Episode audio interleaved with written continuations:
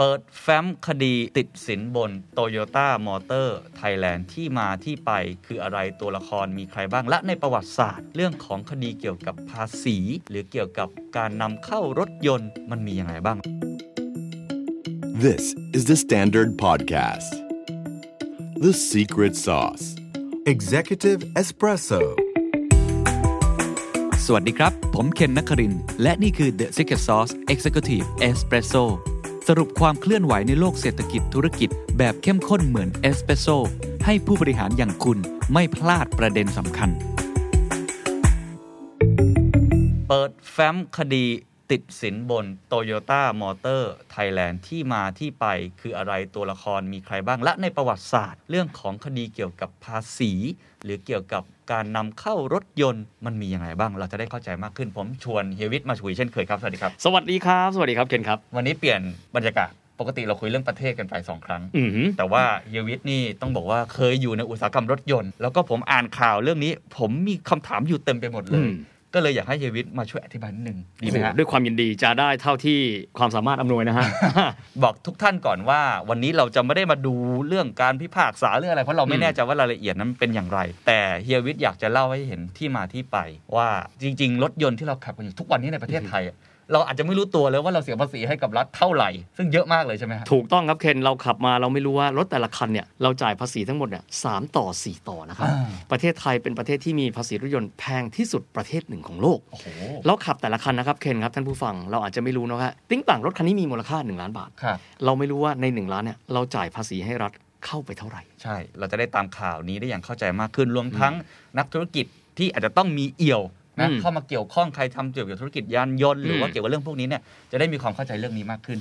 ผมเล่าอันนี้ก่อนละกันเช่นเคยดูยอดภูเขาน้ำแข็งก่อนก็คือข่าวที่เราเห็นแล้วก็ค่อยๆขุดลึกลงไปว่ายลงไปว่าข้างล่างมันมีอะไรอยู่คดีนี้ผมเล่าสั้นๆก่อนก่อนที่จะเฮียวิทย์เสริมนะครับสองอย่างที่ทุกคนจะได้รู้คร่าวๆก่อนว่ามันก็คือเรื่องของคดีติดสินบนจริงๆฝั่งที่เป็นคนเริ่มเรื่องเนี่ยมันมาจาก Toyota Motor Corp ที่อยู่ที่ตลาดหลักทรัพย์สหรัฐหรือ เอส อี ซี เขามีการ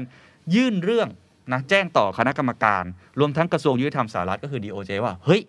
เขาพบความไม่ชอบมาพากลนะครับว่า Toyota Motor Thailand หรือ ที เอ็ม ที เนี่ยนะฮะอาจจะมีการละเมิดกฎหมายต่อต้านสินบน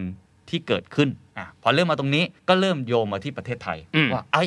มันเกิดอะไรขึ้นแสดงว่าอาจจะเป็นบุคลากรในกระบวนการยุติธรรมในตุลาการมีเอี่ยวกับเรื่องนี้ใช่หรือไม่อันนี้คนก็จะถามต่อว่าเฮ้ยแล้วไอ้คดีสินบนเนี่ยมันติดจากอะไรมันติดเรื่องอะไรทำไมต้องไปติดเรื่องนี้อธิบายสั้นๆก็คือว่ามันเป็นคดีเกี่ยวกับการเลี่ยงภาษีชิ้นส่วนยานยนต์ชิ้นหนึ่งเขาเรียกว่า ทู แซด อาร์ ใน Toyota Prius รุ่นหนึ่งก่อนหน้านี้มีการตีความกันก่อนว่า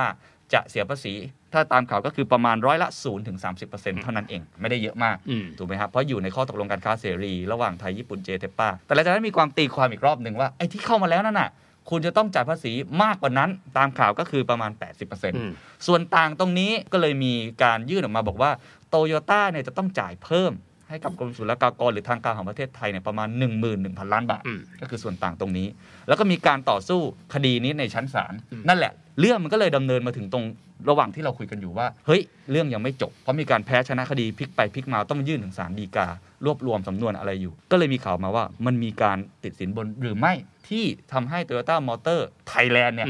อาจจะไม่ต้องจ่ายไอ้ตัวภาษีตรงนี้ซึ่งเราเลยไม่รู้รายละเอียดว่าอย่างนี้จะเป็นยังไงต่อไปอันนี้อธิบายทุกท่านเข้าใจทีนี้อยากให้เฮวิทอธิบายปรากฏการณ์อันนี้ก่อนครับอย่าเพิ่งไปพูดถึงอดีตหรือว่าเหตุการณ์อื่นๆเอาแค่ตรงนี้ปัจจุบันเพราะอ่านเราก็งงว่าเอ๊ะทำไมมันมีตัวละคร เอส อี ซี เอส อี ซี เข้ามาได้ยังไง ดี โอ เจ เข้ามาได้ยังไงแล้วทำไม Toyota เหมือนกับกึ่งๆฟ้องกันเองอ่ะเอองงมากครับแล้วในกระบวนการภาษี ศูนย์ถึงสามสิบ แล้วมันเปลี่ยนเป็น แปดสิบเปอร์เซ็นต์ ได้ยังไงงงมากเฮียวิทย์ช่วยคลี่คลายตรงนี้หน่อยฮะขอขออนุญาตไปเบื้องต้นก่อนนะครับว่าหลายคนถามไปเกี่ยวข้องอะไรอเมริกานะครับถึงแม้ว่าจะเกิดเรื่องอะไรก็ตามแต่ควรจะอยู่ในประเทศไทยถูกไหมฮะเรื่องเป็นแบบนี้ครับบริษัทรถยนต์หลากหลายบริษัทในทั่วโลกเนี่ยเขามีการไประดมทุนครับในตลาดหลักทรัพย์ที่นิวยอร์กไม่ว่าท่านจะเป็นบริษัทสัญชาติอะไรขายรถที่ไหนก็ตามแต่มีความหมายว่าท่านก็จะต้องมีพันธสัญญาเรื่องอย่างนี้แล้วกันนะครับหรือว่ามีพันธกิจมีหน้าที่ในการที่ต้องรายงานเหตุการณ์ต่างๆของบริษัทของท่านซึ่งมีความหมายโอเปอเรชั่นทั่วโลกให้กับคณะกรรมการกำกับหลักทรัพย์และตลาดหลักทรัพย์ของอเมริกาก็คือ เอส อี ซี เขาได้ทราบนะครับผมยกตัวอย่างคงไม่ใช่แค่ Toyota นะครับถ้าท่านดู เอฟ ซี เอ Fiat Chrysler ของอิตาลีก็ไประดมทุนที่ตลาดสหรัฐนะครับ Volkswagen นะครับซึ่งเดี๋ยวจะเทียบเคียง Volkswagen เป็นบริษัทเยอรมันแต่ไประดมทุนที่ตลาดทรัพย์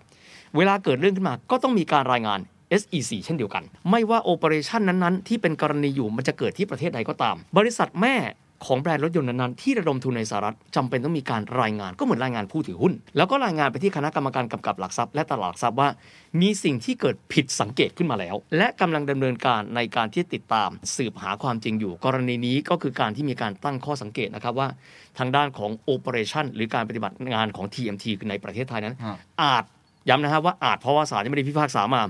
อาจจะมีการละเมิดนะครับกฎหมายที่เขาเรียกว่าต่อต้านการติดสินบนเพราะฉะนั้นเรื่องที่ว่า เอส อี ซี เข้ามาเกี่ยวข้องก็ด้วยประการชนิดแล้วอันนี้คำถามต่อมาที่หลายคนอาจจะสงสัยเหมือนกับผมก็คือว่ามันก็เหมือนบริษัทแม่มาเปิดโปงบริษัทลูกแล้วตัวเองจะไม่โดนผลกระทบเลยครับเพราะสุดท้ายเขาก็คือ Toyota เหมือนกันทำไมเขาต้องทำแบบนั้นอันนี้ก็หลักการธรรมาภิบาลนะครับเพื่อเห็นว่าโปร่งใสว่าหากมีสิ่งใดยังไม่ได้บอกว่าผิดนะฮะแต่หากมีสิ่งใดที่ผิดสังเกตหน้าที่ของคนที่เป็นบริษัทแม่จำเป็นต้องมีการไปตรวจสอบหาข้อเท็จจริงก็เป็นไปตามหลักธรรมาภิบาลซึ่งก็เป็นหลักหนึ่งของผมเชื่อว่ากลต.ของประเทศหลักๆทั่วโลกเลยเขาจะต้องมีอยู่ดังนั้นจึงจำเป็นทันทีที่ก็มีการรายงานก็ได้มีการรายงานพร้อมกันมาด้วยว่าได้มีการว่าจ้างสำนักงานกฎหมายที่อเมริกาในการสืบหาข้อเท็จจริงเพื่อเป็นการบอกกับกลต.และผู้ถือหุ้นในสหรัฐอเมริกาว่ามิได้นิ่งนอนใจนะครับแต่ว่าเดินหน้าในการตรวจสอบข้อเท็จจริงทันทีที่มีข้อผิดสังเกตขึ้นมาก็คือกรณีนี้นะครับโอเคบริษัทที่ปรึกษานี่ชื่อวิลเมอร์เฮลวิลเมอร์เฮลอ่าเป็นผู้นำในการตรวจสอบโปรเจกต์ชื่อว่าโปรเจกต์แจ็คนะฮะอ่ะทีนี้ต้องย้อนกลับไปในปีสองพันสิบสองครับเฮวิตต้องเล่าให้ผมฟังแล้วล่ะครับว่าไอ้ ทู แซด อาร์ หรือว่าชิ้นส่วนของมันที่เข้ามาเนี่ยปกติในกลไกของประเทศไทยมันเป็นยังไงคือโดยปกติบ้านเรานะครับรถยนต์จะมีอยู่สองประเภทหลักๆครับเคนท่านผู้ฟังก็คือรถที่ประกอบภายในประเทศอันนี้ประมาณสักกว่า เก้าสิบเปอร์เซ็นต์ อยู่แล้วที่เราขับกันอยู่เพราะว่าบ้านเราเป็นประเทศที่ผลิตรถยนต์ได้มากที่สุดเป็นอันดับที่สิบสองของโลกนะครับโอ้เพิ่งทราบฮะสิบสองเลยครับโอ้บ้านบ้านเราบ้านเราใหญ่มากนะฮะเม็ดเงินนี่มหาศาลทีเดียวกับรถประเภทที่สองคือรถที่ก็เรียกว่ามีจำนวนไม่เยอะสักเท่าไหร่อันนี้นำเข้าทั้งคันเลยเขาเรียกว่า ซี บี ยู แต่ทั้งสองประเภทนี้บ้านเราเป็นประเทศที่มีภาษีรถยนต์เนี่ยค่อนข้างแพงมาก ซี บี ยู รถประกอบนอกผมถอดไปก่อนนะอ่าๆอันนี้ก็ว่ากันไปเอาเฉพาะรถที่ประกอบในก็คือทางด้าน Toyota เองเนี่ยนะครับประมาณสักปีสองพันสิบสองเนี่ยเขาคิดแบบนี้เฮ้ยอนาคตของโลกน่าจะเป็นไฟฟ้าเอารถไฮบริดเข้ามาแล้วกันนะฮะคำว่าไฮบริด Toyota มีโอเปอเรชั่นที่ใหญ่มากในประเทศไทยอยู่ในประเทศไทยมาห้าสิบกว่าปีแล้วนะฮะ Toyota ก็บอกว่างั้นเราประกอบที่เมืองไทยก็แล้วกันก็มีความหมายโดยธรรมชาติของรถประกอบในจะประกอบด้วยชิ้นส่วนสองประเภทครับประเภทที่หนึ่งคือชิ้นส่วนภายในประเทศบ้านเราทำได้เองกับสองคือชิ้นส่วนที่บ้านเรายังไม่ได้ทำ okay. เช่นอาจจะเป็นรุ่นแรกๆก็เอางี้แล้วกันก็นำมาจากประเทศต้นทางหรือประเทศอื่นนะครับชิ้นส่วนประเภทที่สองครับเมื่อเข้ามาของอะไรก็ตามเข้ามาในราชอาณาจักรท่านจะต้องเสียภาษีศุลกากรทีนี้ภาษีศุลกากรก็จะมีลักษณะแบบนี้ครับมาปั๊บไม่ได้มีสิทธิพิเศษทางการค้าใดๆคือไม่ได้มีข้อตกลงกับประเทศต้นทางก็จะจ่ายภาษีกันเป็นไปตามพิกัดและอัตราที่ได้มีการกำหนดเอาไว้เช่นกำหนดไว้แปดสิบท่านก็จ่ายแปดสิบแต่บางประเภทโอ้เรามีข้อตกลงระหว่างประเทศเช่นกรณีนี้ข้อตกลง เจ ที อี พี เอ ครับ Japan Thailand Economic Partnership Agreement นี่แหละก็ว่าอาไทยญี่ปุ่นนะเราจะมีการค้าขายระหว่างกันก็ลดพิกัดภาษีลงมาพอลดลงมาเสร็จปั๊บ Toyota ก็จะนำเข้านะครับก็จะแน่นอนว่าจะมีชิ้นส่วนหลากหลายชิ้นส่วนเพราะเป็นรถไฮบริดไฮบริดก็มีความหมายมีทั้งเครื่องยนต์ก็คือ Engine สันดาปแล้วก็มีมอเตอร์ก็บอกเอางี้ละกันชิ้นส่วนบางชิ้นส่วนจะต้องมีการนำเข้าก็นำเข้าภายใต้ข้อตกลงสนธิสัญญานี้ก็คือ เจ ที อี พี เอ นี้นะครับเข้ามาผมแปลงง่ายๆเลยโดยธรรมชาติเขาเรียกกันว่าตีตัวเด็กไงเข้าใจไหมชิ้นส่วนเดียวกันใช่เพราะว่ามันเป็นวัตถุประสงค์ของข้อตกลงระหว่างประเทศจากวันนั้นที่เข้ามาในเรื่องประกอบถ้าผมจำไม่ผิดเนี่ย Prius เริ่มต้นประกอบและขายในบ้านเราปีสองพันสิบสองครับใช่ครับก็มาเรื่อยๆประกอบไปทั้งหมดเนี่ยสองหมื่น คันต้องบอกงี้โดยกระบวนการบริษัทรถยนต์แล้วเนี่ยเราจะประกอบหรือจะนำเข้ารถคันไหนก็ตามแต่เราก็จะมีการสอบถามไปทางเจ้าหน้าที่นะเช่นชิ้นส่วนอันนี้จ่ายในพิกัดเท่าไหร่ครับอัตราเท่าไหร่จากนั้นก็จะไปคำนวณว่ารถทั้งคันควรจะมีราคาเท่าไหร่ถ้าหากว่าชิ้นส่วนไหนที่ดูแล้วแพงเกินไปประกอบข้างในดีไหมถ้าทำทุกอย่างเพื่อจะลดต้นทุนถูกต้องแล้วก็จะได้เคาะราคามันเป็นเท่าไหร่เพราะฉะนั้นดราฟแรกก่อนที่จะมีการออกรถในปีสองพันสิบสองก็คงจะว่าวางอยู่บนพื้นฐานที่ว่าชัดเจนละการนำเอา ทู แซด อาร์ ซึ่งเป็นหนึ่งในชิ้นส่วนเข้ามาเนี่ยจะต้องจ่ายภาษีภายใต้ของ เจ ที อี พี เอ คือได้รับสิทธิพิเศษทางภาษีก็ประกอบรถไปเรื่อยๆจนกระทั่งได้มา สองหมื่น คันคือเรื่อยๆสองพันสิบสองถึงสองพันสิบห้ามีตัวเลขท่านอ่านข่าวท่านอาจจะงงสองร้อยสี่สิบสี่ครั้งมาจากไหนวะเออเขาบอกได้มีการนำเข้าชิ้นส่วนรถยนต์ Prius สองร้อยในนี้สี่สิบสี่ถึงสี่สิบห้าครั้งอ่ะมันแปลแบบนี้ครับในการนำเข้าเนี่ยศุลกากรทำอะไรเขาทำตามใบขนต่างๆนำเข้ามาครั้งนี้ หนึ่งพัน ชิ้นครั้งนี้ หนึ่งพันห้าร้อย ชิ้นครั้งนี้ หนึ่งพันเจ็ดร้อยห้าสิบแปด ชิ้นดูว่านำเข้ามากี่ครั้ง ถามว่าใบขนสำคัญตรงไหนเพราะสมมติว่าเวลาที่ใครชนะใครแพ้ก็จะได้รู้ว่าจ่ายตามใบขนเพราะใบขนแต่ละใบผมเชื่อว่าอัตราแลกเปลี่ยนมันไม่เท่ากันนะฮะถูกไหมฮะช่วงเวลามันไม่เหมือนกันช่วงเวลาไม่เหมือนกันเพราะนั้นเนี่ยก็จะเรียกว่าคิดตามใบขนไม่ได้จ่ายเป็นก้อนมาถึงปั๊บสมมติมีสองร้อยสี่สิบสี่ใบขนก็จะคิดสองร้อยสี่สิบสี่ใบขนนำเข้ามาประกอบไปแล้ว สองหมื่น คันก็ดูเหตุการณ์ก็ปกติดีก็ปกติก็ขายกันตามปกติซื้อไปแล้วไปขับคันที่เขาบอกด้วยซ้ำปรากฏว่าช่วงที่เกิดเหตุการณ์ครับก็คือปีสองพันสิบห้าตอนนั้นผมก็งงนะหลังจากนั้นไม่นานผมก็งงทำไมทำไมรถ Prius เหมือนไม่ค่อยโปรโมทแล้ววะมันหายไปไหนอ่ะอันนี้ก็คุยกับคนในวงการยานยนต์เขาบอกเกิดเหตุการณ์แบบนี้อ๋อเหรอเพราะเจ้าหน้าที่นะครับก็คืออันนี้ก็เข้าใจนั่นก็คือเป็นการทำงานเจ้าหน้าที่เจ้าหน้าที่มาดูแล้วกลับไปทบทวนว่าภาษีนำเข้าชิ้นส่วน ทู แซด อาร์ ไม่ได้มีคุณสมบัติครบถ้วนในการที่จะตีตัวเด็กเข้ามาผมเรียกภาษาบ้านๆแล้วกันโอเคเข้าใจฮะมีความหมายว่าแทนที่จะเสียภาษีในอัตราที่เป็น เจ ที อี พี เอ ตามข้อตกลงมีลักษณะทางเทคนิคบางประการที่บอกว่าไม่ใช่คุณจะต้องจ่ายเต็มคือ แปดสิบเปอร์เซ็นต์ คือไม่ใช่ตีตัวเด็กแล้วคุณต้องจ่ายตัวผู้ใหญ่อย่ามาเนียนอย่ามาเนียนต้องตีตัวผู้ใหญ่แต่รายละเอียดเราไม่แน่ใจว่ามันคืออะไรปัญหาก็คืออย่างนี้ครับทาง Toyota ก็ประกอบมาแล้ว สองหมื่น คันถูกถ้าจะเก็บส่วนต่างเรียกส่วนต่างภาษีของชิ้นส่วนที่อยู่ในข้อพิพาทกลับไปเก็บตั้งแต่ครั้งที่หนึ่งอ่ะโอ้โหก็คือไอ้สองร้อยสี่สิบห้าครั้งก็คือ สองหมื่น คันรวมกันหรือหรือถ้าเป็นตามใบขนก็คือสองร้อยสี่สิบห้าใบขนนี่แหละฮะคิดออกมาเนี่ยเขาบอกว่าเก็บภาษีย้อนหลังคิดเป็นมูลค่า หนึ่งจุดหนึ่ง หมื่นล้านบาทโอ้โหคือตั้งตั้งแต่คันที่หนึ่งฮะฮะปัญหาคือเป็นแบบนี้ครับทางด้านของผู้ผลิตรถยนต์ก็คือ Toyota ในกรณีนี้เองเนี่ยก็คงจะงงว่าแล้วทำไมการตีความครั้งที่หนึ่งกับการตีความครั้งที่สอง สามปีถัดไปมันไม่เหมือนกันนั่นสิอันนี้ก็ต้องเรียนนะครับว่ากฎหมายไทยเป็นกฎหมายที่อยู่บนพื้นฐานการตีความของเจ้าหน้าที่ซึ่งประเทศอื่นๆไม่ได้เป็นแบบนี้หรอครับส่วนใหญ่จะมีลักษณะที่เขียนอย่างชัดเจนนะครับอ๋อเช่นถ้าเกิดเป็นชิ้นส่วนแบบนี้ลักษณะอย่างนี้อยู่ในเครื่องยนต์ประมาณนี้อะไรอย่างเงี้ยก็อาจจะชัดเจนถึงกำหนดแบบนี้ต้องเสียเท่านี้คือเคนเชื่อไหมครับคำว่ารถรุ่นเดียวกันมีความหมายว่าอะไรเขียนเอาไว้ชัดเจนนะซึ่งเดี๋ยวผมจะเล่าต่อไปว่าคำว่ารถรุ่นเดียวกันของเยอรมันแปลว่าอะไรโอเคของไทยจะบอกรุ่นเดียวกันสมมติเคนแปะข้างหลังรถยี่ห้อStandard หนึ่ง รถอีกคันหนึ่งจากรถสี่ประตูเป็นรถสามประตูเป็นแบบแฮชแบ็กแต่ Standard หนึ่งถ้าไปถามเจ้าหน้าที่รุ่นเดียวกันป่ะครับผมว่าใช่แต่คำว่าผมว่าใช่กับคำว่ามันใช่มันต่างกันนะเข้าใจแล้วนี่ก็เลยกลายเป็นปัญหาการตีความ Toyota เขาคงมองว่าทำไมครั้งที่หนึ่งเนี่ยกับครั้งที่สองมันต่างกันและสำคัญมากคือระหว่างทางที่มีการประกอบตั้งแต่สองพันสิบสองถึงสองพันสิบห้าทำไมไม่ได้มีการแจ้งเตือนมาก่อนคือโดยปกติจะมีกระบวนการนี้ครับนำเข้าสินค้าก็มาปั๊บเขาจะมีกระบวนการที่เรียกว่าตรวจปล่อยโดยเจ้าหน้าที่ตรวจปล่อยมีความหมายพอเข้ามาที่ท่าเรือเสร็จปั๊บเจ้าหน้าที่ก็ดูชิ้นส่วนอันนี้จริงครับเป็นแบบนี้อ้าวเอกสารเดิมว่าจ่ายภาษีเท่าไหร่ปั๊บแมทช์กันตามใบขนนี้ใบขนนี้มีกี่ชิ้นปั๊บคำนวณออกมาจบตรวจปล่อยคือเห็นเอกสารตรวจสอบคุณสมบัติและรับเงินภาษีไปแล้วอ๋อแล้วก็ปล่อยปรากฏว่าก็ตรวจปล่อยกันมาแล้วเนี่ยสองร้อยสี่สิบห้าใบขน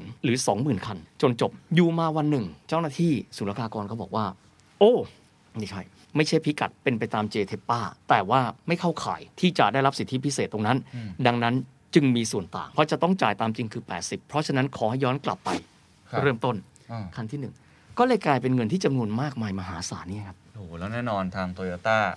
ไม่ยอมแน่นอนถ้าใครเป็นแบบนี้กระบวนการนี่คือว่าเขาเรียกว่าต้องแสดงความไม่เห็นด้วยนะฮะหรือว่าแย้งกระบวนการตามกฎหมายเนี่ยโดยทั่วๆไปครับมันก็จะมีอยู่หลักๆเลยนะฮะเอาจากประสบการณ์ที่ผมเคยเจอมาเนี่ยสองกระบวนการกระบวนการแรกเขาเรียกว่ากระบวนการอุทธรณ์ครับอุทธรณ์เนี่ยไม่ใช่ศาลอุทธรณ์นะฮะกระบวนการอุทธรณ์ภายในของกระทรวงการคลังกันเองนะครับถ้าอันนี้เป็น practice เดิมที่ผมเคยเจอมาก็จะมีคนทั้งหมดเจ็ดคนก็จะมีปลัดกระทรวงการคลังเนี่ยนั่งเป็นประธานอยู่แล้วก็จะมีการเชิญเช่นคนจากกรมจัดเก็บเช่นศุลกากรสรรพสามิตสรรพากรอาจจะมีจากกฤษฎีกาก็จะมีองค์ประกอบตามกฎหมายที่ก็ได้มีการระบุไว้แล้วก็มานั่งคุยกันแล้วก็จะดูว่าสิ่งที่มีผู้อุทธรณ์นั้นนะมันเป็นไปตามนั้นหรือเปล่าปรากฏว่ามีการยกคำอุทธรณ์ก็มีความหมายว่าในชั้นอุทธรณ์เขายังเชื่อว่าโตโยต้าจะต้องจ่ายส่วนต่างอ๋อซึ่งเขาทำกระบวนการนี้มาแล้วกระบวนการนี้ผมเชื่อว่าได้ทำคือผมอ่านมาก่อนที่จะมาถึงขั้นศาลเพราะว่าตอนนี้ต้องบอกว่าข่าวที่ออกมาเนี่ยมีอยู่หลายส่วนเหมือนกันบางส่วนเขียนชัดเจนว่าผ่านกระบวนการแล้วถูกยกคำอุทธรณ์แต่ว่าอีกช่องทางหนึ่งจริงๆเขาก็จะใช้แบบนี้ถ้าทำอุทธรณ์ก็คือว่าอุทธรณ์จบปั๊บถ้าอุทธรณ์ไม่เป็นผลก็จะเข้าสู่กระบวนการยุติธรรมแล้ว okay. ก็จะเป็นศาลชั้นต้นศาลอุทธรณ์แล้วก็ศาลฎีกาซึ่งเป็นศาลภาษีอากรซึ่งเป็นศาลภาษีอากรด้วยแต่ว่าเขาก็มีลำดับชั้นเหมือนกันนะครับทีนี้ศาลชั้นต้นก็พิพากษาว่าโจทย์คือ Toyota ใช่ Toyota ไม่ผิดดังนั้นมีความหมายว่าคลังนะครับก็คือศุลกากรเนี่ยก็จะต้องมีการจัดการเรื่องส่วนต่างคือพูดง่ายคือไม่ต้องจ่าย okay. ถ้าเกิดว่าได้มีการจ่ายเก็บเอาไว้แล้วสมมุตินะฮะก็จะต้องคืนเขาซึ่งตอนนี้ผมไม่ทราบเหมือนกันนะว่าว่าจ่ายไปแล้วหรือยัง ทีนี้ทางด้านของจำเลยก็ได้มีการอุทธรณ์กระบวนการอุทธรณ์ในครั้งนี้ปรากฏว่าคำพิพากษาตรงกันข้ามเขาเรียกกลับให้ยกฟ้องอ่าคือไม่ยืนตามศาลชั้นต้นถูกฮะเพราะฉะนั้นเนี่ยเมื่อสองศาลเนี่ยมีความเห็นไม่ตรงกันก็นำไปสู่กระบวนการของการฎีกาครับก็ต้องไปสู้กันต่อตอนเนี้ยมันก็อยู่ในส่วนของการฎีกานี่แหละครับว่าในช่วงการฎีกานี้เนี่ยสรุปแล้วเนี่ยข้อแรกเชื่อว่าก็คงจะต้องมีเหตุผลให้รับเพราะว่าสองศาลเนี่ยไม่ตรงกันแต่ทีนี้ขั้นตอนต่อไปจะมีการรับฟ้องและเดินหน้ากันเมื่อไหร่อันนี้เป็นอีกเรื่องหนึ่งและตรงนี้ก็คือต้นเรื่องเลยนะครับของการที่ว่าเกิดเหตุการณ์ที่ทางด้าน ที เอ็ม ซี ได้มีการแจ้งต่อกลต.ของสหรัฐอเมริกาในกรณีนี้ครับผมเล่าต่อก็คือ ที เอ็ม ที เนี่ยได้ยื่นฎีกาสู้ต่อและศาลฎีกาแผนกคดีภาษีอากรอนุญาตให้รับฎีกาของโจทก์ไว้พิจารณาเมื่อวันที่ยี่สิบเก้ามีนาคมที่ผ่านมาเนื่องจากเข้าหลักเกณฑ์หลายประการแล้วก็ศาลอนุญาตให้ขยายเวลาได้ถึงวันที่สิบสามกรกฎาคมหากฝ่ายจำเลยยื่นคำแก้ฎีกามาแล้วศาลภาษีอากรกลางจะรวบรวมถ้อยคำสำนวนส่งศาลฎีกาเพื่อพิจารณาต่อไปอันนี้ต้องติดตามต่อว่าเรื่องจะเป็นยังไงแต่ก็เรื่องมาเนี่ยพอสิบแปดมีนาคมเนี่ยทาง Toyota Motor Corp บริษัทแม่ที่จดในทะเบียนตลาดหลักทรัพย์ของสหรัฐเนี่ยก็ได้มีการแจ้งไปยังคณะกรรมการที่เราเล่าไปแล้วแล้วก็เรื่องมันก็แดงอีกฮะที่มันเป็นข่าวในประเทศไทยต้องบอกว่ามาจากอันนี้ก็คือเว็บไซต์ Lawสามร้อยหกสิบ ซึ่งเป็นเว็บไซต์รายงานข่าวและวิเคราะห์ด้านกฎหมายของสหรัฐได้รายงานข้อมูลคดีนี้และบอกอย่างนี้เลยว่าได้ดำเนินการสืบสวนภายในเกี่ยวกับกรณีติดสินบนตั้งแต่ก่อนที่จะแจ้งกับทางการสหรัฐนานกว่าหกเดือนแล้วก็ได้ที่ปรึกษากฎหมายจากบริษัทวิลเมอร์เฮลเป็นผู้นำในการตรวจสอบในชื่อโปรเจกต์ที่ชื่อว่าโปรเจกต์แจ็คเรื่องมันก็เลยดำเนินมาถึงทางประเทศไทยแน่นอนครับฝั่งศาลยุติธรรมบ้านเราทางโฆษกศาลยุติธรรมก็ได้ออกแถลงการชี้แจงว่ายังไม่ได้รับข้อมูลหรือสามารถตรวจสอบได้อย่างแน่ชัดว่าไอ้รายชื่อที่ปรากฏออกมาเอาพูดตามตรงถ้าเราไปอ่านในลอสามร้อยหกสิบเนี่ยผมยังไม่ได้ประกาศออกมานะเพราะว่าเขามีชื่อเลยสามคนออกมาเลยเป็นผู้พิพากษาแต่ว่าผมว่าก็ต้องเป็นธรรมครับตอนนี้คดียังไม่จบนะฮะเราก็ต้องเป็นธรรมว่าเรื่องดำเนินการมาถึงประมาณตรงนี้อ่าซึ่งตอนนี้ผมว่าในส่วนของส่วนหลัง ค, คือในเรื่องที่บอกว่าอาจมีพฤติการในการที่จะละเมิดกฎหมาย Anti Bribery Act อันนี้เนี่ยคงไม่เข้าไปข้องแวะเพราะเข้าสู่กระบวนการของยุติธรรมกันไปแล้วใช่ผมอาจจะเสริมนิดนึงฮะอันนี้เป็นข้อมูลจากของเขานะอันนี้อันนี้ต้องยืนยันว่าจากลสามร้อยหกสิบเนี่ยเขาบอกว่าเขาได้พบเห็นครับว่า ที เอ็ม ที ได้ทำสัญญากับสำนักงานกฎหมายเอกชนแห่งหนึ่งในการหาช่องทางติดต่อหลังบ้านไปยังผู้พิพากษาศาลฎีกาของไทยผ่านอดีตหัวหน้าผู้พิพากษาและที่ปรึกษาอันนี้ผมย้ำว่าผมไม่ไม่ไม่รู้เป็นใครอะไรยังไง ที เอ็ม ที ได้จ่ายเงินเกือบสิบแปดล้านดอลลาร์สหรัฐหรือห้าร้อยหกสิบสองล้านบาทจากทั้งหมดยี่สิบเจ็ดล้านดอลลาร์สหรัฐหรือแปดร้อยสี่สิบสี่ล้านบาทเพื่อโน้มน้าวการตัดสินใจของศาลในการอุทธรณ์คดีภาษีชิ้นส่วนรถยนต์ Prius โดยเงินเก้าล้านดอลลาร์สหรัฐหรือประมาณสองร้อยแปดสิบเอ็ดล้านบาทจะถูกจ่ายหาก ที เอ็ม ที ชนะการอุทธรณ์อันนี้คือข้อมูลจากรอสามร้อยหกสิบซึ่งในส่วนของวันนี้ที่เราจะมาพยายามอธิบายก็คือเบื้องต้นมันเกิดอะไรกันนั่นสิเพราะคนติดตามข่าวนี้อาจจะไม่เข้าใจว่ามันเกี่ยวข้องอะไรกับชิ้นส่วนที่มีการนำเข้ามารถ Prius กันด้วยแต่ว่าถ้าไปดูย้อนกลับอย่างที่ผมบอกคือว่าต้นเรื่องมาจากการตีความที่ไม่เหมือนกันในสองครั้งในช่วงเวลาที่ห่างกันสามปีซึ่งได้มีการประกอบรถกันไปแล้วเนี่ย สองหมื่น คันต้องเรียนแบบนี้ครับว่าบ้านเราเนี่ยอย่างไรก็บ้านเราเนี่ยทั่วๆไปความท้าทายของวงการรถยนต์คือด้านหนึ่งเป็นเทคโนโลยีครับอีกด้านเป็นตัวบทกฎหมายครับมันจะต้องเป็นตัวบทกฎหมายที่วิ่งไปพร้อมกันกับเทคโนโลยีครับเพราะว่าเทคโนโลยีมันเปลี่ยนไปตลอดมันไม่ใช่อะไรที่เป็นเรื่องพฤติการมนุษย์อย่างเดียวนะอย่างเช่นดูง่ายๆเลยสมัยก่อนเวลาที่เราจะเก็บภาษีเราเก็บจากอะไรครับเราเก็บจากความใหญ่เครื่องยนต์ถูกไหมฮะเพราะเชื่อว่าเครื่องใหญ่กว่ากินน้ำมันเยอะกว่าและเครื่องใหญ่กว่าสร้างมลภาวะเยอะกว่าแต่ตอนหลังค่ายรถยนต์ก็บอกว่าดูทั่วโลกเขาสิครับเขาไม่ได้ดูแบบนั้นแล้วคุณไปวัดที่ปลายท่อไอเสียครับว่าสร้างควันดำออกมาเนี่ยกี่กรัมต่อกิโลเมตรถูกไหมฮะเพราะอย่างบางทีเครื่องใหญ่แต่ปรากฏว่าเครื่องสันดาปหมดจดมลภาวะน้อยเข้าใจแล้วเพราะฉะนั้นเนี่ยตัวบทกฎหมายบ้านเราก็เลยเปลี่ยนคือเรื่องรถยนต์จะมีประเด็นหนึ่งครับก็คือว่าเป็นเรื่องที่เราเป็นซัพพลายเชนของทั่วโลกมาตรฐานอุตสาหกรรมต่างๆเราก็จะมีต่างประเทศเป็นแม่บทแต่ต้องยอมรับบางครั้งเนี่ยกฎหมายไม่สามารถออกได้เร็วเท่ากับเทคโนโลยีเข้าใจแล้วมันก็เลยกลายเป็นสิ่งที่ว่าตกลงแล้วการตีความกฎหมายเนี่ยมันจะเป็นยังไงการดูกฎหมายความชัดเจนของกฎหมายจะเป็นแบบไหนเพราะนั้นครั้งนี้ต้องบอกว่าคงไม่ใช่ครั้งแรกนะครับที่เกิดขึ้นแบบนี้มาแล้วที่เกิดกรณีที่ว่าฝ่ายนึงตีความแบบนี้อีกฝ่ายตีความอีกอย่างนึงเพราะว่าต่างประเทศกฎหมายหรือว่ากฎหมายภาษีทางด้านรถยนต์เขาเนี่ยเขาไม่ได้ซับซ้อนเท่านี้เช่นผมยกตัวอย่างท่านทราบไหมครับท่านขับสมมติติ้งต่างนะใครขับรถปิกอัพเอาแค่รถปิกอัพเองฮะอัตราภาษีไม่เท่ากันนะขึ้นอยู่กับจำนวนประตูที่ท่านมีนะเช่นปิกอัพหนึ่งตอน มีสองประตูจากนั้นเป็นพื้นที่บรรจุสัมภาระไปเลย okay. ประเภทที่สองที่เราเห็นกันที่คนไทยค่อนข้างฮิตเพราะเป็นรถเก๋งไปด้วยสี่ประตูเขาเรียกกระบะสองตอนแล้วก็จะมีพื้นที่กระบะก็สั้นลงขนของได้น้อยลงประเภทที่สามขายดีที่สุดเลยนะฮะเขาเรียก Space Cab กระบะตอนครึ่งมีสองประตูข้างหลังจะมีพื้นที่เก็บของเล็กๆเด็กพอนั่งได้ผมเรียกอย่างนี้แล้วกันผมเคยไปนั่งตอนที่ฝึกประหลัดเพลินนะนั่งเนี่ยเข้าใจคือคือมันเล็กมากนะฮะภาษีไม่เท่ากันภาษีไม่เท่ากันกระบะธรรมดาถ้าผมจำไม่ผิด สามเปอร์เซ็นต์ กระบะ Space Cab เก้าเปอร์เซ็นต์ ภาษีสรรพสามิตนะฮะแยกนะเพราะว่าเรามีการจ่ายภาษีทั้งหมดสี่ต่อเดี๋ยวก็เล่าให้ฟังนะฮะเชิญครับพอมันไม่เท่ากันบางครั้งมันเกิดเหตุการณ์ครับปีสองพันสามคือปีสี่หกมีค่ายรถกระบะค่ายหนึ่งออกรถมาเป็น Space Cab แต่ด้านหลังเปิดประตูออกมาได้จากด้านในอ๋อคือไม่ได้มีแค่สองประตูไม่ได้มีแค่สองประตูแต่ปัญหาคือคำว่ากระบะตอนครึ่งนิยามทางกฎหมายละเอียดและชัดเจนพอให้อธิบายได้หรือไม่ว่ามันคืออะไรเพราะด้วยรูปทรงของมันคือตอนครึ่งครับเพียงแต่มันเปิดด้านหลังได้ปัญหาคือคำว่าประตูต้องมีนิยามนะฮะเปิดจากด้านในเขาเรียกประตูครับนั่นสินี่มันเป็นเรื่องที่อธิบายยากฝ่ายหนึ่งณเวลานั้นสรรพสามิตพูดว่าแบบนี้มันเข้าขายสองตอนต้องจ่าย สิบสองเปอร์เซ็นต์ เจ้าของแบรนด์พูดว่าไม่ใช่ดูสันฐานมันสิยังไงมันก็ตอนครึ่ง นำไปสู่การพิพากษาของศาลในที่สุดซึ่งค่ายรถยนต์ชนะไปโอเคเข้าใจแต่ว่ารถเหมือนกันตีความออกมาไม่เหมือนกันโอเคแต่ถ้าเกิดว่าเป็นต่างประเทศนะครับที่มาสักครู่เล่าให้เคนฟังเรื่องคำว่ารุ่นสมมุติต่างว่ามีรถคันหนึ่งเป็นรถซีดานวันหนึ่งเกิดบอกว่าเราอยากทำรถคูเป้จากสี่ประตูเป็นสองประตูใช่ไหมฮะทีนี้ก็ต้องถามว่าด้านหลังแปะเหมือนกันเช่นรถสแตนดาร์ดทูเอาตินตาพัฒนามารุ่นหนึ่งอันนึงเป็นสี่ประตูอีกอันเป็นคูเป้ข้างหลังติดเหมือนกันเลยสแตนดาร์ดทูเครื่องยนต์เดียวกันเรียกว่ารุ่นเดียวกันป่ะตามกฎหมายณเวลานั้นนะที่ผมทำงานอยู่มันไม่ได้ระบุปัญหาคือมันจะมีกฎหมายบางอันเช่นต้องประกอบรวมกันไม่น้อยกว่า หนึ่งพันห้าร้อย คันเอ๊ะแล้วคูเป้เนี่ยไปรวมได้ไหมก็ชื่อรุ่นข้างหลังเหมือนกันสแตนดาร์ดทูเหมือนกันเครื่องยนต์เดียวกันงงเยอรมันครับคำว่ารุ่นเดียวกันมีความหมายว่าเครื่องเดียวกันชุดเกียร์เดียวกันเพลาเดียวกันสำคัญมากๆคือเฟรมกระจกทุกบานต้องฟิตเข้ากันได้อ๋อดูที่เฟรมกระจกเฟรมกระจกความละเอียดของกฎหมายครับมันเป๊ะมากเพราะฉะนั้นไม่ต้องตีความครับอ๋อดูที่เฟรมกระจกมาถึงปั๊บเอากระจกคูเป้อะครับมาทาบไปทาบมันทาบไม่ได้หรอครับเข้าใจเพราะคูเป้มันต้องน้อยไปสองบานเพราะมันไม่มีประตูหลังนะฮะถูกฮะเพราะฉะนั้นก็คือว่าคนละรุ่นถ้าเป็นเยอรมันปั๊บคนละรุ่นแต่ถ้าเป็นบ้านเราคือคงได้น่ะอ๋อมันไม่ได้ระ ระ ระบุไว้ชัดเจนว่าไอ้คำว่ารุ่นแปลว่าอะไรเออไอ้หน้าต่างเนี่ยมันมาทาบกันได้หรือไม่ได้ยังไงถูกต้องคือต้องยอมรับว่าชาติอื่นเขาเป็นชาติของเทคโนโลยีครับเขาเขียนกฎหมายบนพื้นฐานของ engineering แหละนะฮะ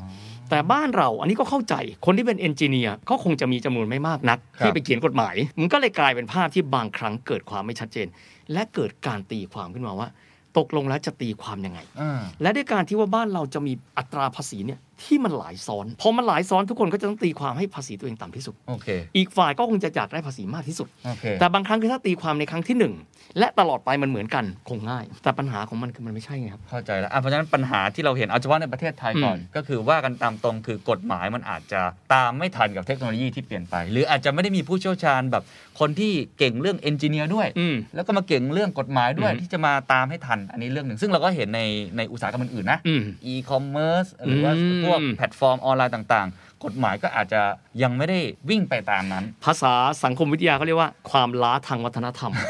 okay. cultural lag สังคมมันพัฒนาไปแล้วแหละกฎหมายที่เขียนอยู่มันยังไม่เป็นไปตามนั้น เ, เหมือนมีรถมาแล้วแต่ยังไม่มีกฎจราจรอ่ะป๊อบนี่เทนพูดได้ดีมากครับเอาผมยกตัวอย่างอย่างหนึ่งเคยไปที่ไปรษณีย์ไหมจะแพ็คเป็นกล่องละสิ่งที่เคนต้องทำอย่างคืออะไรรู้ไหมฮะเอาเชือกมาผูกครับผมถามว่าผูกทำไมก็ในเมื่อเทปเก่ามันดีแล้วเป็นกฎหมายเก่าครับ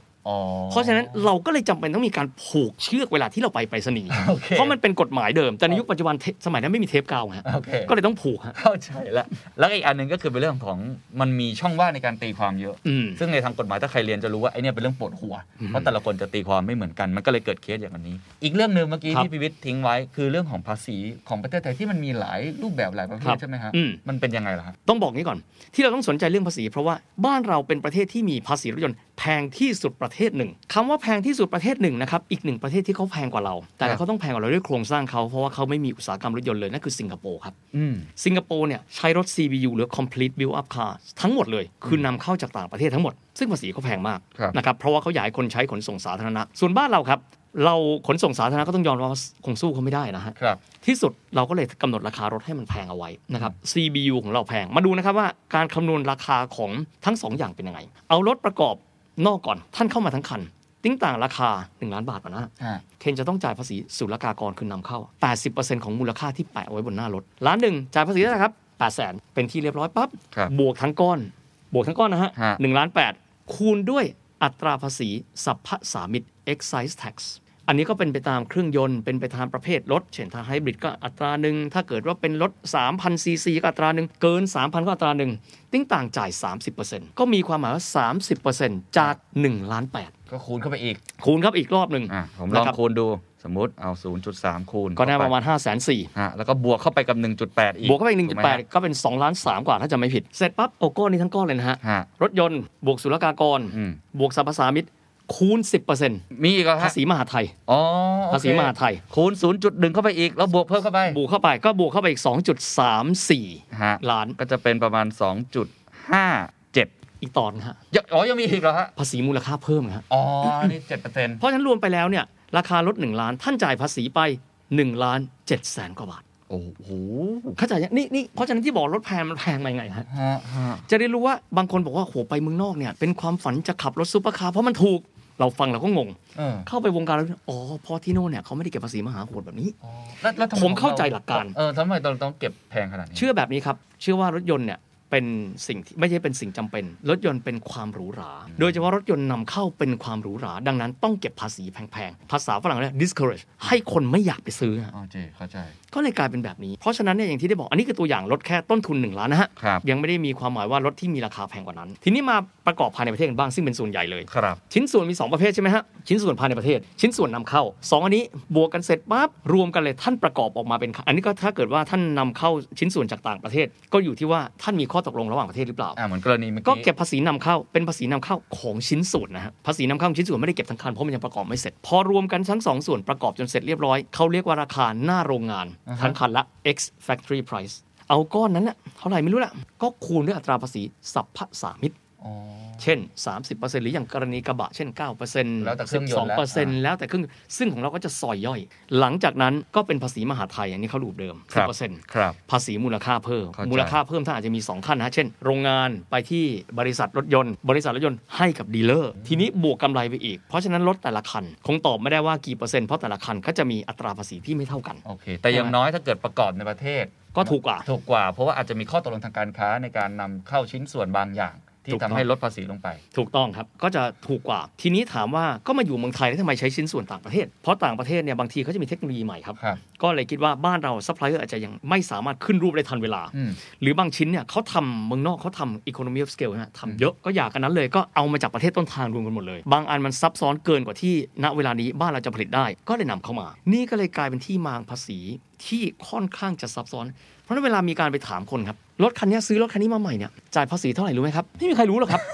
เพราะมันคำนวณแบบมันแทรกกันเข้าไปแบบมันมีความซับซ้อนของมันเองซึ่งผมยังเคยคุยนะครับบอกว่าคนไทยควรจะรู้นะว่าเราขับรถหนึ่งคันอ่ะเราจ่ายภาษีให้รถคันนี้เท่าไหร่เออผมเพิ่งรู้จากพี่นี่แหละเป็นครั้งแรกไม่เคยรู้เหมือนกันเคนเพราะว่าไม่เคยรู้เลยฮะยังบางประเทศก็ใช้แบบนี้เลยราคาทั้งหมดใช่ไหมฮะรถคันนี้คุณจะแปะป้ายขายเท่านี้คุณเตรียมใจไว้เลยว่าเราจะเก็บภาษีคุณคล้ายๆ วี เอ ที บวกเข้าไปในทางก้อนเช่น ยี่สิบเปอร์เซ็นต์ จบโปร่งใสนะคนรู้ทันทีแล้วว่าเราซื้อรถคันนี้มาเนี่ยหนึ่งล้านบาทมีความหมายว่าเราจ่ายภาษี ยี่สิบเปอร์เซ็นต์ ราคาต้นทุนจริงที่ผู้ประกอบการรวมต้นทุนเนี่ย แปดแสน เข้าใจรัฐเอาไป สองแสน แบบนี้เป็นต้นคือเขาอาจจะไม่ได้มีหลายต่อเหมือนเราเขาไม่ได้มีหลายต่อแล้วครับต่างต่างกันเยอะแล้วนั่นเป็นเหตุผลนึงที่ให้ตลาดเกรย์มาร์เก็ตในบ้านเรานี่ค่อนข้างที่จะเฟื่องฟูนะฮะโอ้โหมันก็เลยกลายเป็นสิ่งที่อันนี้ก็พูดถึงเกรย์ที่ดีก็มีนะฮะแต่เกรย์บางที่ก็เข้ามาเช่นกรณีของรถยนต์นำเข้าอย่างเงี้ยต้องยอมรับว่าเรื่องรถยนต์เป็นเรื่องที่มีเรื่องเทคนิคบางครั้งเข้ามาสิ่งหนึ่งที่เคยเกิดขึ้นเช่นกรณีเคยได้ยินคำว่าสำแดงต่ำไหมฮะสำแดงมีความหมายบอกว่ารถคันนี้ราคาเท่าไหร่อาจจะไม่ได้บอกสเปคครบถ้วน หนึ่งร้อยเปอร์เซ็นต์ แบบนี้เป็นต้นก็เลยกลายเป็นว่าบางทีมีเรื่องการที่ว่ารถนำเข้ามาราคาถูกกว่าแต่ต้องยอมรับนะครับว่าผู้นำเข้าอิสระดีๆเยอะแยะเลยแต่ผู้นำเข้าที่เข้ามาแล้วเนี่ยแบบนี้มันเคยมีขึ้นมามันก็เลยกลายเป็นสิ่งที่ว่างงเพราะบ้านเราด้วยความที่ภาษีสูงผมเรียกอย่างนี้ว่าเหมือนเดิมพันในอุตสาหกรรมมันสูงอ่ะเพราะฉะนั้นเนี่ยทุกรายละเอียดโดยเฉพาะเรื่องภาษีมันเป็นสิ่งที่ค่อนข้างจะชี้เลยครับว่าราคาของมันเนี่ยสูงหรือต่ำทำตลาดได้ไม่ได้เพราะคนไทยต้องยอมรับว่าเราเป็นชาติที่อ่อนไหวกับราคาโอ้ยอันนี้อันนี้แพงเกินไปเราไปเปรียบเทียบรุ่นอื่นดีกว่าไหมมันดีกว่ายังไงก็เลยกลายเป็นแบบนั้นมันเป็นเหมือนความสามารถในการแข่งขันอย่างหนึ่งที่ผู้ผลิตรถยนต์หรือว่าคนที่เป็นดีลเลอร์จะต้องคำนึงเรื่องนี้ เยอะมากๆเพราะมันคือเรื่องราคานะอันที่เราคุยในประเทศไทยเราอาจจะแวะไปต่างประเทศหน่อยเพราะว่าเราก็จะเห็นข่าวที่เคยเกิดขึ้นพวกสแกนดัลต่างๆผมจำได้คือเรื่อง Volkswagen นี่ข่าวดังมากข่าวดังมากครับอยากให้เฮียวิทย์เล่าให้ฟังนิดหนึ่งอาจจะ สองถึงสาม เคสว่าในต่างประเทศในเวลาเขาเกิดลักษณะกันแบบนี้เนี่ยส่วนใหญ่เกิดจากอะไรมันคล้ายประเทศไทยไหมข้อตัดสินส่วนใหญ่มันเป็นยังไงบ้านเราเกิดเนี่ยส่วนใหญ่คือเรื่องภาษีนะฮะที่เราจะงงสาเหตุเพราะอะไรครับบ้านเราเป็นประเทศที่แข็งแกร่งเรื่องอุตสาหกรรมยานยนต์มามายาวนานมากเพราะฉะนั้นเนี่ยคนเราผลิตต่างประเทศทำงานร่วมกับเราตลอดเพราะฉะนั้นเรื่องของคุณภาพคือต่างประเทศใช้รถก่อนเราถูกไหมฮะเกิดปัญหาแบบนี้เอ้าตรงนี้เราไฟจุดเราก็รับต่อมามาตรฐานอุตสาหกรรมบ้านเราผมถือว่าค่อนข้างแข็งแกร่งชัดเจนอยู่แล้วทีนี้ต่างประเทศเวลาเกิดสแกนโดที่เรียกอย่างนี้เกิดจากเรื่องของตัวสเปคนี่แหละครับเกิดจากเรื่องของมาตรฐานอุตสาหกรรมครับว่าไม่เป็นไปตามมาตรฐานอุตสาหกรรมผมยกตัวอย่างอันนี้เกิดตั้งแต่ปีประมาณสักสองพันสามแล้วก็คือปีสองพันห้าร้อยสี่สิบหกอันนั้นเกิด Ford กับ Firestone ก็คือใช้ยาง Firestone ปรากฏว่าเป็นยางที่ไม่ได้คุณภาพขับขับอยู่แล้วดอกยางมันหลุดออกมาเพราะฉะนั้นเรื่องเขาเวลาที่เป็นสแกนดัลจะเป็นเรื่องของคุณภาพและมาตรฐานอุตสาหกรรมที่ไม่ได้สิ่งที่เมืองนอกทำทันทีคือเรียกเข้ามาแล้วรีคอลทั้งหมดเช่นกรณีนั้นเป็นสิบล้านเส้นก็อยู่แล้วเพราะว่าเป็นรถที่คงจะได้รับความนิยมสูงถัดมาครับอีกกรณีหนึ่งแต่อันนี้เนี่ยเราจะไม่เคยรู้เพราะเป็นกรณีที่อุปกรณ์ที่เราไม่เคยได้ใช้ถ้าเราได้ใช้คือไม่ดีแล้วอะไรรู้ไหมฮะแอบแบกครับถูกต้องครับไม่อยากใช้เลยไม่มีใครอยากใช้ครับแล้วแล้วก็อย่าไปใช้มันนะครับมีใครเคยโดนแอบแบกไหมผมไม่ทราบนะเคยถามคนที่โดนแอบแบกฟีลลิ่งเป็นไงพี่มันนิ่มมากโอ้วิทย์เหมือนโดนหมัดหนักๆไม้ไทสันต่อยสองหมัดพร้อมกันนะปังเพราะหลายคนคือโดนถุงลมเสร็จปั๊บเนี่ยก็จะใช้เวลาสักพักนึงกว่าจะคืนสติมาได้นะครับประเด็นก็คือเกิดกับบริษัทซึ่งตอนนี้เนี่ยก็คือล้มละลายไปแล้วแล้วถูกเทคโอเวอร์ไปแล้วชื่อทาคาตะเป็นบริษัทญี่ปุ่นนะครับอันนี้ก็คือจะมีสารเคมีบางประเภทอยู่ในแอร์แบ็กแล้วก็จะมีวัสดุบางอย่างที่เหมือนคงค้างอยู่บนพื้นผิวเขาคิดขนาดนี้ถ้าเกิดว่ามันดีพลอยคือมันระเบิดปึ้งขึ้นมาปั๊บเนี่ยหนึ่งเจอสารเคมีสองอาจจะเจอเศษเสี้ยวพาร์ติเคิลซึ่งอาจจะเป็นโลหะก็ได้ทำให้เป็นอันตรายผู้ขับขี่นะครับมีการประเมินดูนะฮะเวลาฝรั่งเขาทำอะไรนะฮะหรือว่าญี่ปุ่นอ่ะเขาวางอยู่บนพื้นฐานของมาตรฐานอุตสาหกรรมที่เป็นตัวเลขครับเช่นหากว่ากลิ่นเหล่านี้ออกมาอยู่นอกรถจะทำให้คนอายุสั้นลงกี่เปอร์เซ็นต์คือมันเป็นเรื่องเทคโนโลยีต้องยอมรับนะครับว่าเราจะมาคิดแบบอารมณ์ไม่ได้เขาเขาคิดมาทุกอย่างควอนติฟายทุกอย่างเป็นเชิงปริมาณหมดที่ถึงเอฟเฟกต์ที่มันจะเกิดขึ้นและถ้าเกิดว่ามันระเบิดมาแล้วเนี่ยแล้วมันไปชนหน้าคนเกิดว่าสมมติมันมีโลหะอาจจะเป็นชิ้นเล็กๆก็ตามเล็กมากๆนะอันตรายเพราะฉะนั้นก็เลยการนำไปสู่การที่จำเป็นต้องมีการรีคอลและเปลี่ยนถุงลมทาคาตะเนี่ยจำนวนเป็นสิบล้านใบอันนี้เป็นเรื่องของมาตรฐานอุตสาหกรรมเป็นหลักเพราะว่าต้องยอมรับว่าชาติที่ผลิตรถยนต์ส่วนใหญ่จะเป็นชาติที่มีความก้าวหน้าทางวิทยาศาสตร์และเทคโนโลยีไม่ว่าจะเป็นมุมของสุขภาพมุมความปลอดภัยเขาจะซีเรียสเรื่องพวกนี้มากมากรณีที่ใหญ่ที่สุดเลยเจอคำว่าคดีอื้อฉาวรถยนต์คดีที่ใหญ่ที่สุดเลย Volkswagen ครับถามว่ามันเกิดอะไรขึ้นครับอันนี้ก็เป็นเช่นเดียวกันเลยคือ Volkswagen ที่มีการระดมทุนที่นิวยอร์กเนี่ยนะครับก็มีการแจ้งต่อกลต.เหมือนกันว่าเกิดปัญหาคือมาตรฐานไอเสียของรถดีเซลของเขาคือดีเซล ที ดี ไอ ก็คือ Turbocharged Diesel Injection มีมาตรฐานของไอเสียเนี่ย เอ็น โอ เอ็กซ์ เอ็น โอ เอ็กซ์ ก็คือ Nitrogen Oxide สูงเกินกว่าที่เป็นจริงถึงสี่สิบเท่าประเด็นมันอยู่ที่ว่าแบบนี้ครับรถมันเกิดไอเสียขึ้นมาแต่อันนี้ทางด้านของ Volkswagen เขายอมรับมีการแอบไปติดตั้งเซ็นเซอร์ตัวหนึ่งซึ่งจะทำงานในการลด เอ็น โอ เอ็กซ์ Nitrogen Oxide เฉพาะเวลาที่เข้าอยู่ในห้องทดลองครับพอตัวน็อกติดเข้าไปปั๊บมันจะลดตัวน็อกเนี่ยลงไปสี่สิบเท่าทำให้การการตรวจสอบนี่มันคลาดเคลื่อนถูกต้องครับการตรวจสอบนี้เนี่ยไม่เป็นไปตามความเป็นจริงเมื่อออกมาถูกสอบท้องถนนถูกต้องแต่ว่าในห้องแลบผ่านครับเอาง่ายๆไม่ได้มีอุปกรณ์ในการที่จะกรองไอเสียตัวนี้เนี่ยตามที่เคลมเนี่ยจำนวนมากมายมหาศาลเรื่องนี้มาแดงขึ้นในเดือนกันยายนของปีสองพันสิบห้าหลังจากที่มีข่าวออกมาปั๊บมาร์ตินวินเทอร์คอนซึ่งเป็น ซี อี โอ ลาออกทันทีจากนั้นก็มีการดำเนินการตรวจสอบและมีการยอมรับอย่างชัดเจนพอดีว่ารถเนี่ยที่ไปตรวจสอบเป็นรถที่อเมริกามาตรฐานความเข้มงวดก็ไม่แพ้ที่ยุโรปและไม่แพ้ที่ญี่ปุ่นมีการตรวจสอบกันจนกระทั่งต้องเสียเงินค่าปรับยอมเสียค่าปรับเพื่อจบกรณีนี้ สี่พันหกร้อย ล้านเหรียญ ยู เอส มหาศาลนอกเหนือไปจากนี้ครับกลับมาที่ยุโรปโดนอีกก๊อกหนึ่งครับถ้าผมจำไม่ผิดประมาณแบบแปดร้อยกว่าล้านยูโรก็คือโดนทั้งที่สหรัฐกับที่ยุโรปโดนทั้งสองส่วนนะครับแล้วก็ทางด้านของผู้บริหารโดยเฉพาะเนี่ยทางด้านวินเทอร์คอนเนี่ยก็ถูกกรณีของฟรอดไปด้วยเป็นเรื่องที่ใหญ่โตเพราะว่ามีการยอมรับว่า intentionally คือจงใจในการที่จะติดเซ็นเซอร์ตัวนั้นเซ็นเซอร์ตัวนั้นจริงเป็นซอฟต์แวร์นะฮะให้มันทำงานเฉพาะเวลาที่มันอยู่ในแล็บเพราะฉะนั้นกฎ ถามว่าทำไมต้องทำแบบนั้นครับมาตรฐานทางด้านไอเสียของต่างประเทศเนี่ยมันสูงมากครับบ้านเราเนี่ยมันไม่ใช่นะบ้านเราไม่ได้มีมาตรฐานสูงขนาดนั้นเช่นบ้านอื่นอาจจะใช้ยูโรไฟว์อย่างเงี้ยบ้านเราอาจจะใช้ยูโรโฟร์เพราะว่าแน่นอนว่าคอสเนี่ยส่วนหนึ่งอีกส่วนหนึ่งก็คือเรื่องของการพัฒนาตัวกรองไอเสียเนี่ยให้มันแอดวานซ์แต่ก็ถือได้ว่าก็ดีแล้วนะฮะต้องเล่าแบบนี้หลายคนถามหลายครั้งผมเจอคนค่อนข้างบ่อยยูโรพวกนี้มีประโยชน์อะไรวะคิดดูนะฮะปริมาณไอเสียของรถที่ไม่มียูโรเลยเนี่ยนะฮะเท่ากับปริมาณของไอเสียในรถปัจจุบันสี่สิบคันรวมกัน oh. ที่เป็นยูโรโฟร์หมายเอายูโรโฟร์เนี่ยมาจอดเรียงกันนะสี่สิบคันจึงจะมีไอเสียเท่ากับรถหนึ่งคัน hmm. สมัยที่ยังไม่มีมาตรฐานยูโรเลยจากนั้นก็มียูโรวันขึ้นมาผมจำไม่ได้มาตรฐานคือเท่าไหร่ยูโรทูก็จะมีปริมาณไอเสียน้อยกว่ายูโรวันเนี่ย ห้าสิบเปอร์เซ็นต์ แต่บางคนก็เห็นรถบางคันติดยูโรทูควันมันดำตดมันเหม็นๆ มันแปลว่าอะไรวะขึ้นอยู่กับว่าดูแลรักษามันแค่ไหน okay, คือคือตอนต้นมันคงดีอะฮะแต่พอใช้ไปใช้มาจะไม่ได้เปลี่ยนไส้กรองมันก็เลยเกิดปัญหาแบบนั้นแต่กรณีของ Volkswagen เนี่ยถือว่าเป็นสแกนเดลที่ใหญ่เพราะมีการยอมรับว่าจงใจในการที่จะเปลี่ยนแปลงผลการตรวจวัดมูลค่าไอเสียคือคล้ายๆกับโกง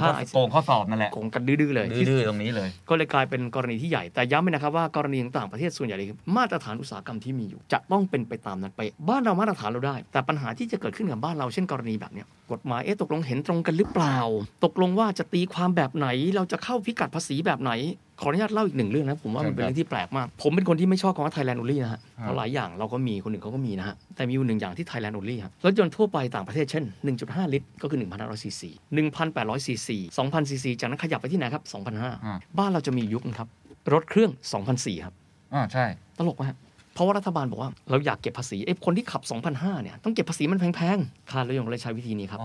ปรับปริมาตรกระบอกสูบครับ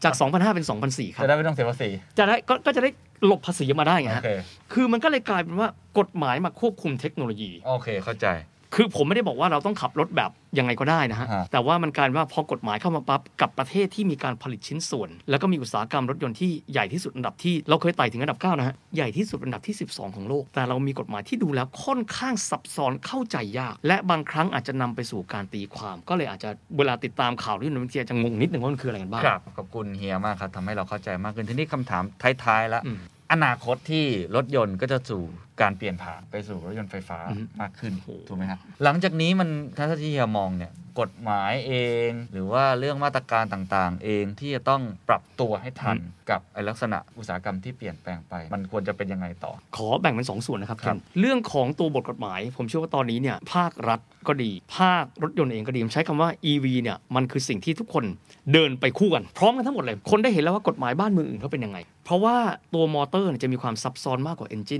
คือเครื่องยนต์สันดาปเยอะมา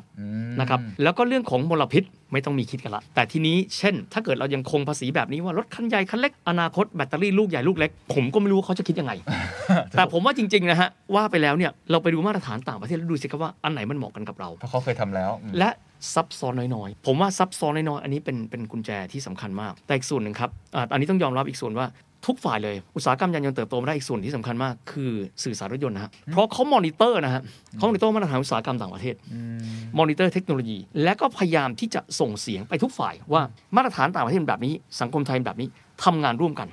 เพราะบ้านเราเนี่ยเติบโตมาเนี่ยจะมีสื่อรถยนต์ที่เราทำงานอยู่ด้วยกันเนี่ยรวมกันอยู่ไอ้นี่เป็นยังไงทำไมบ้านเมืองนี้เขาเป็นแบบนี้ทำไมบ้านเมืองเราไม่ใช้แบบนี้ช่วยกันแต่ส่วนที่ผมว่าอันนี้ท้าทายมากซึ่งอาจารย์อาร์มตั้งนิรันดรเคยพูดไว้ตอนที่ World Forum ตอนเนี้ยทั่วโลกเทรนด์เขาเปลี่ยนแล้วครับประเทศไทยต้องเกาะซัพพลายเชนของอเมริกาและของจีนอันนี้ต้องรวมญี่ปุ่นด้วยนะเพราะญี่ปุ่นลงทุนบ้านเราเยอะมากเราต้องเกาะให้ทันครับตอนนี้ซัพพลายเออร์บ้านเราส่วนใหญ่เลยนะครับก็จะทำชิ้นส่วนจะมีส่วนที่ทำสำหรับชิ้นส่วนที่เป็นเอนจินคือเครื่องสันดาปภายในปัญหาคือพอเปลี่ยนปั๊บเนี่ยคนที่ทำเครื่องสันดาปภายในเนี่ยเขาจะเปลี่ยนไปเป็นมอเตอร์ทักษะที่เขามีไปเป็นสายไฟฟ้าเนี่ยมันไม่ได้เร็วขนาดนั้นนะฮะสกิลอะไรต่างๆเนาะซึ่งความน่ากลัวคือว่าถ้าสมมติว่าเขาเอาซัพพลายเชนมาจากเมืองนอกแล้วเข้ามาตั้งที่บ้านเรามันจะเป็นยังไงนั่นสิคือสิ่งที่ผมห่วงเพราะว่าเราไม่มีแบรนด์รถยนต์ของเราเลยนะเราจะมีแบรนด์ของต่างชาติทั้งหมดเลยแต่ว่าชิ้นส่วนจำนวนมากมายเนี่ยเราเป็นคนทำลองคิดดูแล้วกันผมว่าหลายท่านอาจจะไม่ทราบว่าในหนึ่งปีเนี่ยเราผลิตรถยนต์ได้สองล้านคันนะครึ่งนึงขายไปต่างประเทศอีกครึ่งนึงหนึ่งล้านคันอยู่ในบ้านเรายกกันปีแล้วปีแล้วโควิดได้ประมาณสักแปดแสนกว่าแต่โดยรวมแล้วเป็นอุตสาหกรรมที่ใหญ่ตอนนี้พอมีการเปลี่ยนผ่านก็หวังเป็นอย่างยิ่งเลยครับว่าทางด้าน supply chain เราจะเดินหน้าคู่กันไปทันและกฎหมายจะดีมากผมเชื่อว่าสำหรับผู้ประกอบการและทุกคนนะจะดีขนาดไหนถ้าเกิดว่าเคนซื้อรถทุกคนซื้อรถมาปั๊บ เราจ่ายภาษีเท่าไหร่มันเป็นเรื่องความโปร่งใสนะเราจะได้รู้ไปแล้วว่าเราซื้อรถคันนี้มาภาครัฐได้เงินจากเราไปเท่าไหร่และเราคาดหวังอะไรจากเขาไปต่อไปบ้างเพราะฉะนั้นหลังจากนี้ทุกครั้งที่คุณซื้อรถใหม่ลองถามคนขายดู คนขายก็งง เสียภาษีเท่าไหร่ มายังไงแต่ว่านี่เป็นเกร็ดความรู้ที่ผมว่าเป็นประโยชน์มากแล้วก็น่าจะทำให้เราอ่านข่าวแบบนี้ได้เข้าใจมากยิ่งขึ้นถ้ามีโอกาสเดี๋ยวจะชวนเฮียมาคุยกันอีกนะครับสวัสดีครับสวัสดีครับสวัสดีครับ